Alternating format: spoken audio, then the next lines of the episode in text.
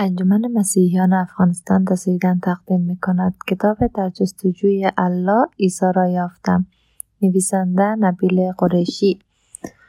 فصل 33 هم نوا با تسلیس ژوئیه 2003 بود. تابستان پس از سال دوم دانشگاهم بود و تغییر بزرگی داشت در زندگیم رخ می‌داد.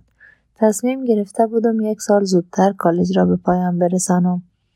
که این یعنی باید برای آزمون پذیرش دایره دانشگاه پزشکی آماده می شدم. آزمونی که لازمش دانستن شیمی طبیعی بود. از این رو تابستانم را قربانی پنج روز در هفته به میزبانی فرزنده از شیمی طبیعی کدام. هیچ جای تعجب نداشت که دوید هم همان کلاس ها را گرفته بود و این به معنی گذراندن پنج روز هفته با دوید بود. ولی این تنها من نبودم که قرار بود تغییر بزرگی در زندگیم رخ دهد. مدتی جلوتر پیش از آنکه برای رفتن به رقابتهای جرمشناسی سوار پروازی شویم ما و دوید درباره رستاخیز گفتگویی داشتیم. من برای حمایت از فرضیه بیهوش شدگی استدلالی آوردم که دوید در پاسخ به آن گفت مرد آن استدلال ضعیف تاثیر روی من ندارد. من از محله تریلی نشین ها آمدم. مغلم کار می کند. بدون اینکه ما بدانیم دختری که تازه به گروه جرمشناسی آمده بود به گفتگوی ما گوش می‌کرد. او هم وارد میدان شد و گفت اوه راستی خب من هم از جانداران تکسلولی آمدم. ما و دوید با تردید رو به او کدیم. ما به درستی نمی‌دانستیم این دختر کیست. با این حال او هنوز می‌خواست با ما بحث کند. ما و دوید بر سر یک چیز توافق داشتیم. اینکه تکامل بی هدف از نظر آماری ناممکن است. ما با هم به های او حمله کردیم ولی او به حمله های ما پاسخ داد. ما تمام آخر هفته را درباره حقیقت نسبیت خدا تکامل علوم بحث کردیم. او پرحرارت بود و به سادگی کوتاه نمیآمد. سه روز پس از آن مری یک خداشناس و دوید عاشق شده بود. پس از دو ماه آن دو نامزد کردند. تا تابستان 2003 یک سال از ازدواج دوید و ماری گذشته بود و ما همه من مشتاقانه منتظر رسیدن اولین فرزند آنها بودیم. ما و دوید سر کلاس شیمی طبیعی گوش به زنگ نشسته بودیم و آماده بودیم گوشی را برداریم و با شتاب به بیمارستان برویم. لحظه پرهیجانی بود. با وجود اینکه هر لحظه ممکن بود لازم شود کلاس را ترک کنیم و با وجود اینکه پی در پی یادداشت دست به دست می‌کردیم و یواشکی میخندیدیم درست وسط ردیف جلوی کلاس درس خانم آدمسکی نشسته بودیم و بیشتر از یک متر از او که در حال درس دادن بود فاصله نداشتیم. و به خوبی به یاد دارم که کجا نشسته بودم. زیرا آنجا بود که برای اولین بار نسبت به تسلیس فکرم باز شد. لحظه ای که همچنان در ذهنم حک شده. سه نمودار بزرگ از نیترات به رنگ سیاه و سفید برجسته روی دیوار جلوی کلاس نمایش داده بود. درس درباره رزونانس یعنی آرایش الکترون ها در مولکول های مشخص بود. مفهوم اولیه رزونانس آن اندازه ساده است که حتی بدون داشتن پیش در شیمی می‌توان درک کرد. در اصل واحد تشکیل دهنده هر ماده اتم است. ای دارای بار مثبت که های کوچک دارای بار منفی به دور آن میگردند. ها در ساختار یک مولکول با به اشتراک گذاشتن ها به یکدیگر پیوند خوردند. آرایش متفاوت ها در یک مولکول معین ساختار رزونانسی نامیده می شود. برخی مولکول ها مانند آب هیچ رزونانسی ندارند. در حالی که های دیگر دارای ساختار رزونانسی یا بیشتر هستند مانند نیترات که روی صفحه نمایش داده شده بود.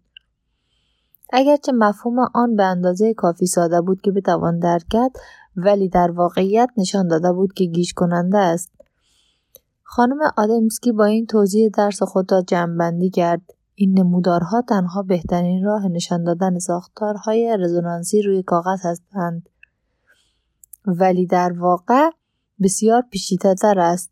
در عمل یک مولکول دارای رزونانس در هر لحظه از زمان هر یک از ساختارهای خود است. نه اینکه تنها یکی از ساختارهای خود را در یک لحظه از زمان باشد. چهره بقیه کلاس نیز باید همون حالت چهره من را داشته باشد زیرا خانم آدمسکی حرف خود را تکرار کرد. آن همواره و همزمان همه ساختارها را دارد. هرگز تنها یکی از آنها نیست.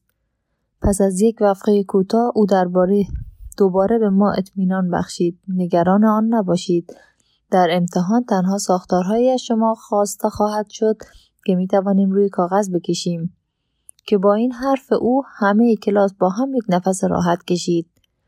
ولی نه رو به دوید کردم نمی توانستم آنچه خانم آدامسکی تازه گفته بود بگذرم. دیوید با ظرافت شانههایش را بالا انداخت و دوباره رو به استاد کرد چون که او به سراغ موضوع بعدی رفته بود. گویا من تنها کسی بودم که بمبی که او انداخته بود فکر می‌کردم. چگونه چیزی می‌توانست در یک آن چیزهای متفاوت بسیاری باشد؟ ما درباره ویژگی چیزی مانند یک تکه گوشت کبابی صحبت نمی‌کردیم که می‌توان در یک آن داغ آبدار زخیم و لطیف باشد. ما درباره های الکتریکی و فضای میانی جداگانه صحبت می‌کردیم.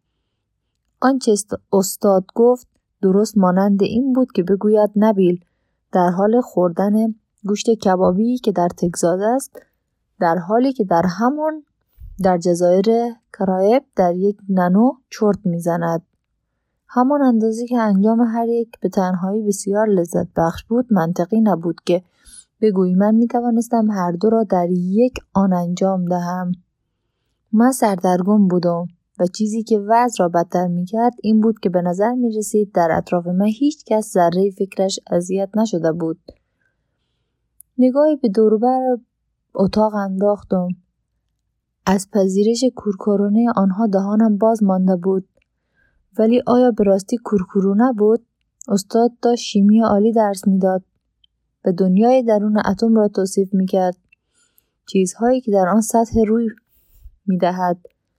برای کسانی از ما که دنیا را در سطح انسانی تصور می کنند اقلانی به نظر نمی رسد.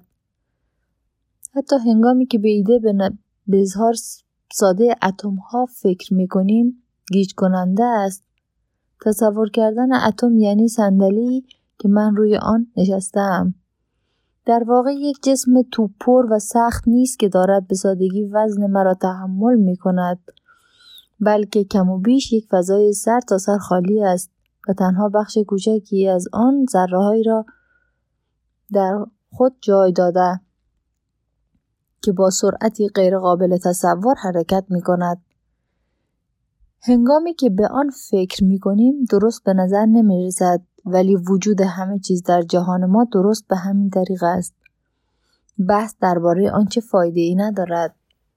با این نتیجه گیری که دانشجویان دیگر کورکورانه اندیشه پوچ را نپذیرفته بودند نگاه هم از آنها دور شد آنها پیش از من پی برده بودند که واقعیت درباره جهان ما هست که به آسانی در ذهن ما نمی گنجد. در حالی که ذهنم قده های معما را کنار هم میچین چشمانم روی سه نمودار ساختارهای جداگانه نیترات روی دیوار مانده بود. یک مولکول نیترات همواره و همزمان هر سه ساختار رزونانسی است و هرگز تنها یکی از آنها نیست. هر سه آنها جداگانه ولی همه آنها یکسان و یک هستند. آنها سه در یک هستند. آن هنگام بود که موضوع جا افتاد. اگر چیزهایی در این دنیا هستند که می توانند سه در یک باشند یعنی اگر غیر قابل تصور باشد آنگاه چرا خدا نتواند و درست همانگونه تسلیس نیز این امکان را در ذهن من یافت که می توان درست باشد. نگاهی به دوید انداختم و گفتم تصمیم گرفتم چیزی نگویم. پس از مدتی دوباره با چشمانداز تازه سری به آزمه تسلیس زدم. هنگامی که مسیحیان می‌گویند خدا سه در یک است منظورشان چیست؟ سه چیز در یک چیز. من آن را در کتابی به نام تسلیس فراموش شده نوشته جیمز وات پیدا کردم و پس از آن که فهمیدم وجودی سگانه که یک باشد ممکن است آن موضع با به کلی مفهوم پیدا کرد. آموزه تسلیس تعلیم می دهد که خدا سه شخص در یک وجود است. وجود شخص یکسان نیستند که این یعنی تسلیس تناقض ندارد. برای اینکه بتوانید آن را تصور کنید این را در نظر بگیرید. من یک وجود هستم یک انسان من همچنین یک شخص هستم. نبیل قرشی پس من یک وجود و یک شخص هستم انسانی که نبیل قرشی است. آموزه تسلیس تعلیم می دهد که خدا یک وجود و سه شخص است پدر، پسر، روح القدس. هنگامی که زمانش رسیده بود بدون هیچ گفتگوی پرباری با دوید من تسلیس را با عبارتهای خودم فهمیدم و پی بردم ماهیت خدا می توانست اینگونه باشد. متقاعد نشده بودم. که این الگو درست باشد. زیرا اصل توحید را زیر پا میگذاشت ولی مجبور بودم بپذیرم که این از نظر اقلانی شدنی بود و با این رویداد اندیشه های من درباره خدا پربارتر شد.